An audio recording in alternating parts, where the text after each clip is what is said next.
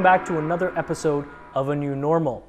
Uh, this time around, I'm sat down in person with Nik Badminton here at Startwell in our event space and studio. Uh, Nik, it's a pleasure having you on the show. Always good to be here, Qasim. So, Nik, I'd like you to uh, introduce yourself so I don't fumble anything. Yeah. Uh, keep it nice and uh, clean or as dirty as you'd like.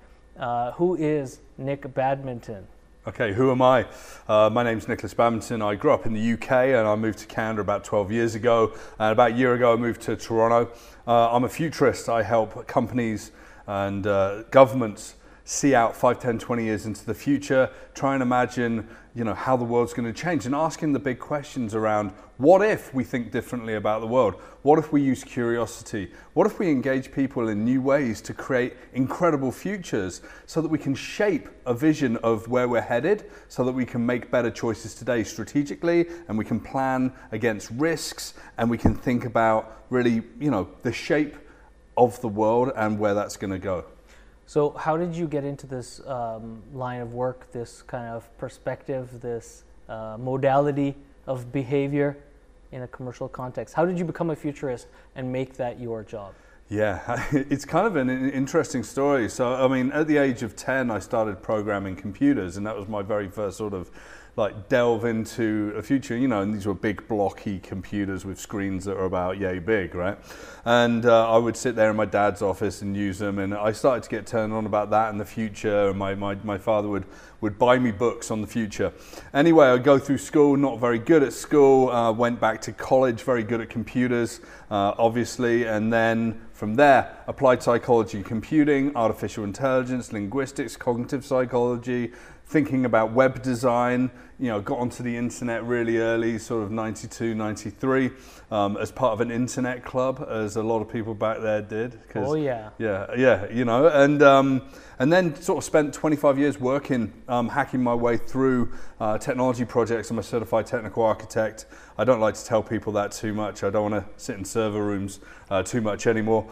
Uh, and you know, building out huge data-driven, uh, analytic-based systems, targeting systems, behavioral targeting for, for marketing, and this is pre uh, Cambridge Analytica and definitely less nefarious. Right. So I went from there and, and ended up working in advertising in Canada. And, and from there, uh, got together with some friends, started organizing some conferences on human computer interaction, the future of computing, the future of technology and society. Uh, worked with people like Amber Case and Karis O'Connell, uh, produced Future Camp, and then From Now as a conference and the product. Uh, um, design thinking sessions, and uh, it sort of grew out of there. And someone called me a futurist about eight years ago. And, and from there, you know, through uh, being, being a journalist and writing and doing videos and being asked to speak, I've done about 300 keynotes in the last five years. Wow. I'm signed to a lot of Canadian and, and US agencies. I've traveled the world. I've spoken to hundreds of thousands of people. I do television and radio, and I'm constantly imagining what a future could be by speaking to people like yourself, like other experts, Sure. uh, being out in the community, being at places like Startwell and working with companies to, to really think about, you know, where we are headed and asking that big question of what if. And I just practice foresight every single day. I, I soak up information, I think about how the world is likely to be, and I work with clients to put it in their context and to work with their teams so they can shift their mindsets from what is to what if. So let's talk about this because uh, it's something I'm unclear about. I kind of have the ba- basic concepts about this, but every time I'm explained it by someone in the field, uh, it's always different. So trends versus futurism. Yeah. Is it uh, a difference, or is the unique uh, aspect of futurism looking forward uh, about ignoring the past, or is it about ignoring trends leading up to a point? How do you decipher the difference between, I guess, uh, historical context Yeah. and the context of now to look to the future? I mean, this is this is a tableau. This is this is this is something that we lay out in front of us. Uh, looking at historical context is incredibly important, and by historical context, I'm talking about going back thousands of years and thinking about how humanity has progressed to today. Okay. It's looking at today and looking at the near past on the trends that have showed us, you know, likely directions, and then it's looking at what's happening today and realizing that you know the next you know, couple of years, two to three years, is likely going to change in certain aspects. I mean, during the pandemic, we're seeing everything around biomedical technology, online connection, the future of work, uh, and, and, and, you know, transportation, you know, tourism. All of these things are, are being questioned, but really we're trying to imagine two years by looking at what's happening today, a little bit of historical context. But beyond that, sort of 5, 10, 20 years, we start to look for weak signals, the things that are showing us that there's the beginning of change happening. And that might be political change, it might be human behavioral change, it might be technological change, it might be population movements, it might be the way that um, certain trends are moving in terms of you know, wildlife or, or you know, urban growth and we take them and we can extrapolate out 5, 10, 20 years into the future. And it becomes incredibly creative at that point. And it's creative because we truly don't know what the future is. And in fact, we have to be plural about the, what the future can be. Mm. Because your future is different to mine. And everyone that's watching this video, their futures are different to both of our futures. Everyone can define their own futures. That plurality, inclusion, understanding that, you know, we're not building a future for people like you or people like me, we're building it for everyone. It, a really important context to consider. So, the work of futurism is a lot of creativity, a lot of inclusion, a lot of pluralism, plus also really trying to tell fantastical stories about what the future can be. And you might look at a utopian future, you might look at a dystopian future. I've just written a chapter called Start, Start with Dystopia for a book that's coming out next year on, on Bloomsbury in the UK and it's really is that your book or is it, it an anthology? I've written a chapter, okay. and uh, there's a bunch of different futurists that, that have written a chapter um, within that book. Uh, so, so really, I've sort of tried to imagine the worst case scenario, and you work back to try and work out what we need to do today to stop it. Hmm. You can you can start to think about your perfect future, and then you can try and work out what we need to put into place today to start making those actions. So companies are starting to realize that this is incredibly valuable. Companies that employ foresight are generally more profitable.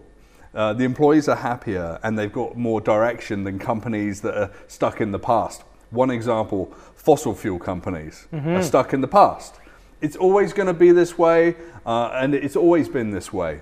So keep pouring money in. People are still going to drive cars. People are still going to fly. People are still going to ship uh, you know, containers around the world using diesel, using jet fuel, using whatever. Yeah. But that's not how the wor- world progresses. We're locked into that industrial complex. We're breaking that industrial complex and we're saying, what does the future look like? What does humanitarian uh, efforts in the future look like? How do we put humans and society uh, and equity at the center of everything? Divide the wealth, make countries more accessible and collaborative, how we can change the very structure of, of banal politics that are less progressive and amplify the politics that are maybe slightly more libertarian and, and that serve the, the humanitarian good in the world so that no one is left behind. Right. And that everyone is considered. So we're kind of activists as futurists, and I've said this, Sounds said like this a lot. So we're activists. We stand on stage, and there's a lot of people that don't agree with what we say, and there's some that do. Uh, but when we sit down with you know the boards of directors, the CEOs, the chair, chair people of companies, mm. and we say, imagine a future. It's well worked out. It's researched. We've considered historical context. We've considered their company, but we've also considered that everything that they are today isn't necessarily everything that they're going to be in the future. So uh, you've said a couple things that are interesting uh, or used nomenclature that I found interesting. Uh, we, uh, and uh, that's the first one that I'd like to explore a little bit. Tell me about the community of futurism. Yeah. Um, is there a community? Is it something that uh, has, uh, let's say, you know, faculties at universities around the world dedicated to teaching practice and, and methodologies for, or is this something that's a kind of a practice that's emerging with uh, thought leaders uh, in isolation working uh, their own paths? So it's a bit. It's a bit of everything. I mean, there's one thing that, that's true about the future is that every single person in the world thinks about the future. Yeah. Whether they're looking at tomorrow, next week, next year. Thinks about it or worries about it. Either. Either is, is scared about it, is optimistic yeah. about it, has, has got a positive outlook. everyone thinks about the future. So everyone in the world can be a futurist. Now, that's not necessarily a, a strong answer to your question. Yeah.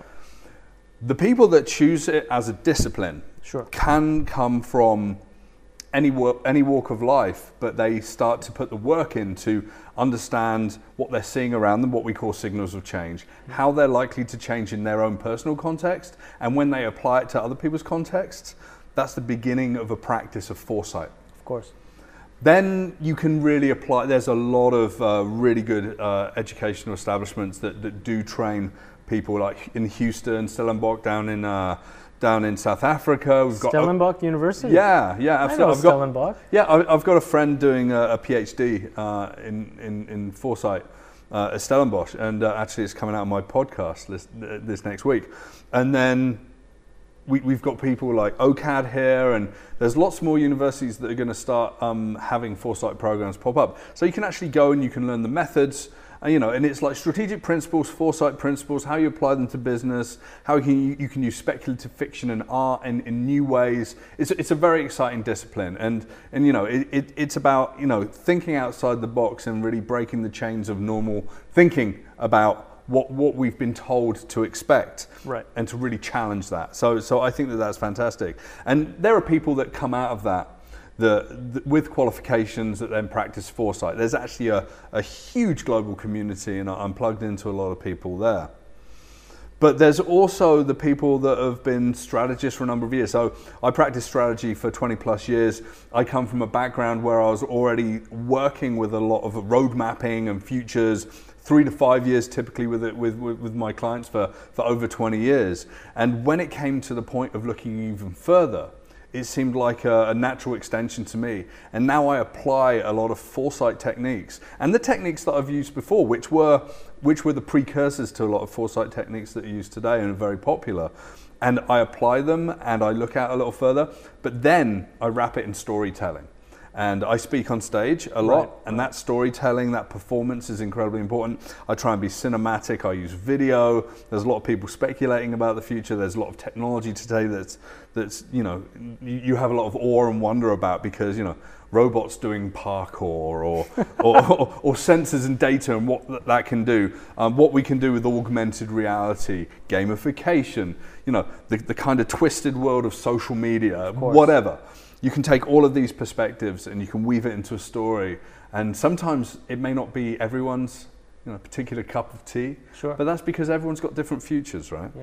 So the discipline of futurism is exploding right now. I think you're going to see every company, every advertising agency, uh, media company are going to have their own sort of resident futurists. I think the growing uncertainty uh, in the world and in, in the, uh, the world's economy based on, uh, let's call it economic principles that people have taken for granted.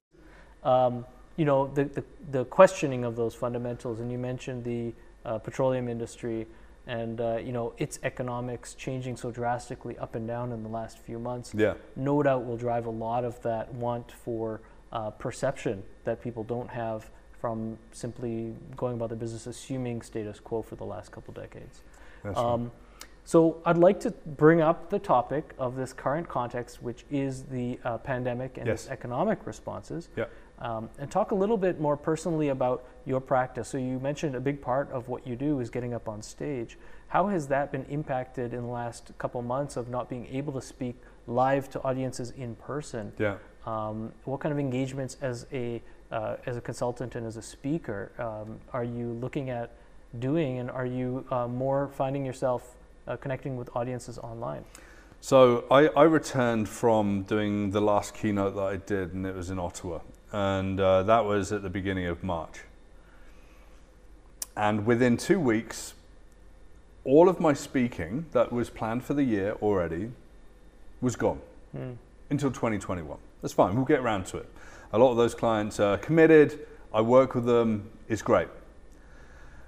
The following week, after wondering what's going on, I started working with some existing clients on consultancy, on foresight, being able to look out the next 18 to 24 months rather than 3, 5, 10, 20 years. So that they could start to get the benefit of applying foresight in their businesses. Um, some of these clients were global, some of these clients were just in Canada or just in the US. And, and what I'm doing now is, is pure consultancy, and it's my old world. So I've got a practice around consultancy. It's still research based. I still write presentations and reports, but the presentation of them is different. The content flow is, is it, it's a lot more dense. There's a lot more reference points. It's a it's it's something that you read Sure. rather than listen to. So it, it, it's just changed. So my business has, has suddenly gone from speaking 80% of my time, consulting 10% of my time, and 10% media, to probably 25% media, hmm. To, to consultancy for 65% of the time. And I'm still doing some, some remote keynotes and some remote workshops. They're particularly tough. They're, it's a very different format, um, but you're getting huge engagement. I, did, I moderated a panel with Anheuser-Busch and Canopy Growth, a doctor from the University of Toronto, two weeks ago. And we had like 700 plus There people. were that many people. I, online I joined for a bit. Yeah. I actually saw some. talking about wellness. You know, it, it, it, as I said at the beginning, you know, here we are in a pandemic talking about wellness with a company that sells beer, a company that sells cannabis, and a doctor. You know, like all bets are off. Right, right. So you can have fun with it. It, it, it is very draining to, to work online. Um, you still have to do the research behind it. Uh, so, you know, that's what's happening with me right now. I, I just had a phone call today. Can you fly to X location? I won't say where Yeah. Because we want you to run a workshop in person with 50 people at this conference in this particular province in Canada. And I said, in September, I don't think I'm going to be doing that. I said, maybe October, November, once we, we, we, we see the lay of the land. That's only three months away or so, right? So we got to see the lay of the land. we got to let this blow itself out in a way. Right. We have to see the government really work out, you know, better controls and, and really uh, getting more proactive ways to keep people like you and I safe, especially when we've got families, right? Well, it's interesting because you you mentioned the um, having to kind of collapse the time frame on your practice from long windows of 10 to 15 years out, right. coming back down to a few months. And I'm sure the demand is what's happening tomorrow, what's happening Yes. next week, because no one knows, and everyone's trying to figure it out together in their own way. Um, so that's an example of this kind of scramble to uh, find answers, but yeah, in unrealistic time frames or unsafe time frames, perhaps. And I'm never really 100% correct about the future. Like, no one is. Like, I can't predict the future. In Right. fact, at the beginning of my practice, I used to talk about predictions. And sometimes I still do, because they're sort of, you know, they provoke conversation and Yeah. argument and, and critique and, it, it, and, and being creative. And it's, a, it's, a, it's really good. So that's a tool to use the word prediction Sure. in, in a futurist uh, context. Now, what I do is, is talk about levels of certainty and, and maybes and likelihoods. And, uh, you know, most recently, what's been happening down in the States and, and, and the very important protests that are happening down there, uh, you know, this, you could see this as, as a powder keg that was being stoked hmm over the last two to three months, if you actually looked under the cover of how how you know certain libertarian websites were being funded, um, gun, you know the amount of guns that were being sold in the U.S., uh, the, the, amount of uh, you know pressure that people were under to to, to be locked locked down for so long, Right. um, the the existing inequality within the United States and, and other places like Canada as well. You know, this you can see these things. When you really get into a foresight practice and you constantly soak up information, you get this element of natural foresight, I think. And that natural foresight is when you start to look at certain scenarios is, you know, what what are some of the things that are gonna um, be impactful in, in the pandemic world? Right.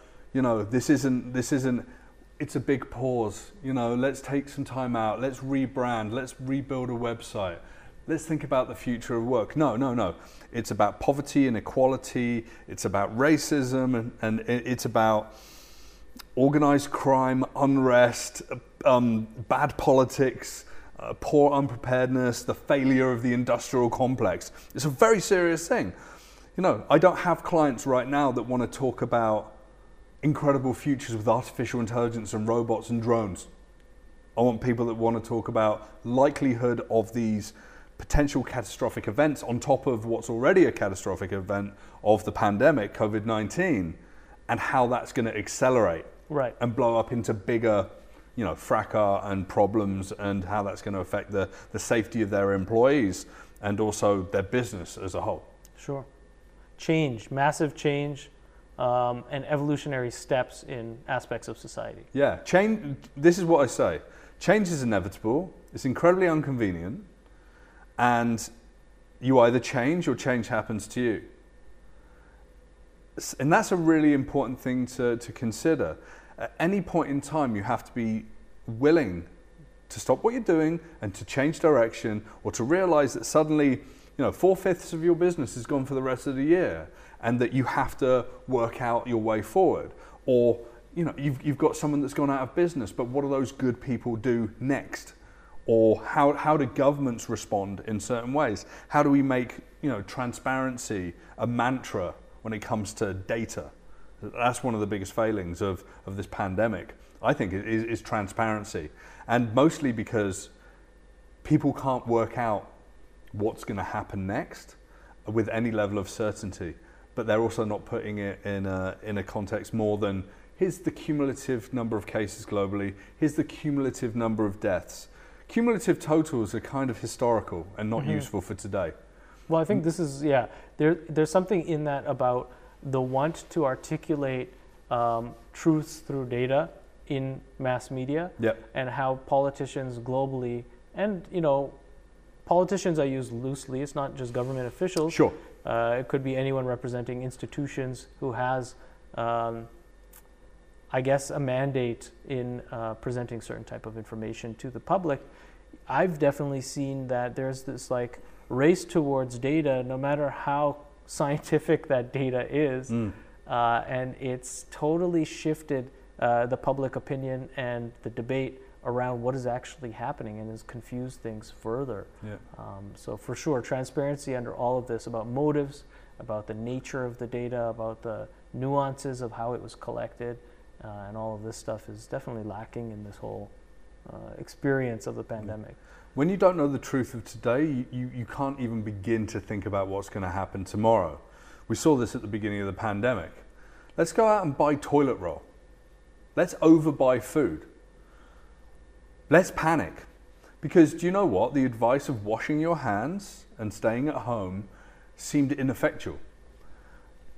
Buying enough toilet roll for four months, buying enough food for six months. People wanted to react to, uh, I think, own their destiny through Control. some sense of yeah control. It's all about control. Right. How do you control your own life? A virus is out there ripping through a population. We've got no control. Okay. Inconvenient control is wearing a face mask, mask, washing your hands, staying at home, which we all did, right? And certainly to begin with. Yeah. But what else can we do to control? In America, let's go out and buy some guns. Because do you know what? I've bought all this food and all this toilet paper, and people are going to come take them. We've got to protect our toilet paper. We've got to protect our toilet paper. but this is it. But this is what happens in, in the human nature is to control. I mean, very basically, in you know early civilization, control was having a roof over your head and a fire fire pit in your place Right. And food in your belly. That was that was your complete world and, and universe of control.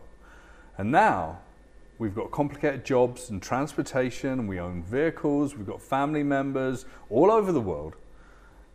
And you have this virus ripping through society, and our happy, sedentary life of consumerism is threatened. So, what do we do? More consumerism.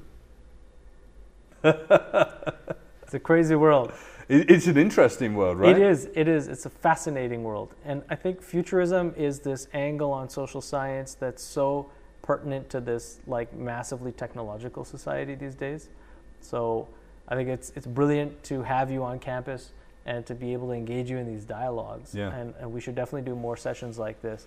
Um, and for any of our listeners and our uh, viewing audience who uh, enjoyed this talk, you'll want to look back uh, through Startwell's website um, and Nik's YouTube uh, to see some of his talks, but also uh, a series called Dark Futures. Um, Yeah. for anyone, I guess, who catches that content, just maybe in a nutshell, explain why those videos exist, why we had that wonderful event here, and um, yeah, Yeah. What, what was Dark Futures? And I think that could be a good end note if there's anything else you want to add. Dark Futures. So, um, six years ago, myself and three friends were on a patio in Vancouver. It was the summer. And we're having beers, and uh, three or four of my friends, uh, we, we're sort of, we're into the curiosity of the world. Uh, we're into the strange things that happen.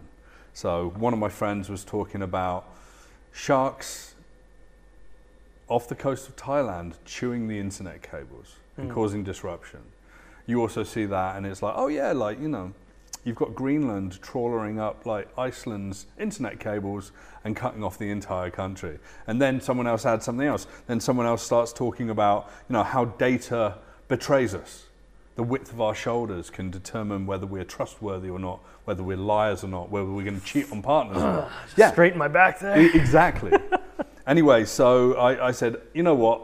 I want to do an event. Will you three people come and speak with me? And they're all really, really close friends of mine. And they're like, sure. So I did Dark Futures. The first event was uh, supported by Microsoft, which is amazing, and 50 people in a room. Those videos exist on Dark Futures on, on YouTube. And uh, we went from there. Um, and it, it was held in Vancouver for four years in a row. And uh, the next year it sold out with no promotion. The following year it sold out with no promotion in 24 hours. And it's generally a 24 hour ticket sale Right. timeline. I'm not, not quite at rock star minutes level yet, but we're getting there.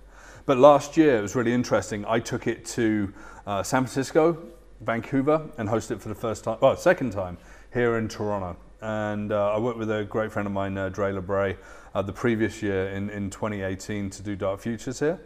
Uh, in 2019 at Startwell, Dark Futures. Some people, people call it the Black Mirror of TED Talks. Mm-hmm. Um, it's people that talk about the hidden systems in the world. 15 minutes, no Q&A, earth-shattering, belief-shattering insights that can, you know, make feel people make people feel incredibly uncomfortable. And that's what Dark Futures is. It's just that that that relief from the optimistic optimistic and positive futures that I build for clients. So once a year, I, I you know I take that those those happy optimistic clothes off, and and I put on the dark shroud, and lead people into the world of the dark futures. Wonderful. Well, it was a pleasure to host that event, uh, and I've been rewatching some of those videos, and there, there's always so much insight in those talks uh, to uh, to be inspired by. And uh, for future stuff, or uh, for any, I guess, where would you recommend people who may be listening or watching to Yeah. this uh, stay in touch with you? Yeah, so uh, nikolasbadminton.com. If you type type my name into the It'll internet, be on the screen if Yeah, you're watching. yeah. Uh, Nikolas Futurist on uh, Twitter. You can find me on LinkedIn. You can find me on YouTube if you look look up my name. I've got hundreds of videos there. I, I really got into video in a big way a couple of years ago. Everything from vlogs and keynotes, uh, radio interviews, TV interviews. I, I've been doing a lot. I've been busy, and especially during this time of the pandemic. And uh, you know, it, it's a, it's a fun and exciting world. And uh, right now, I'm finding those moments of you know booking a new client or having a new conversation to be as exciting as they were five or six years ago. To be honest, I was getting pretty tired of, of traveling and speaking. Still love speaking to clients, but now everything stopped. It's a, it's a brave new future, and we can step forward. And the work that I'm going to do with clients going forward is it's going to be so much more important because I'm helping them work out, where is Canada going to be by 2030? Where's the world going to be? How do we how do we start to deal with climate change and the resilient future that we have to create because the world's not going to get cooler? How do we look to new frontiers of energy? How do we look to new ways of, of transportation, urban living? How, how, do, how do we bridge that gap between the ultra wealthy and the people that are on poverty lines, right? And uh, now that now this foresight work is more essential than ever before. Anyone that really wants to step up and start thinking about applying foresight in their business, they can reach out, and I can point them towards resources. I can work with people's companies, and I'm going to be doing it here at Startwell. So that's great. Absolutely. Well, it was a pleasure catching up with you. Um, I look forward to engaging our community with you more. Uh, and uh, some of the tools that you've developed for your practice, I'd love to uh, introduce to our member companies as well in Yeah. coming months. We'll do it. Excellent. Thanks for joining me. Thanks very much.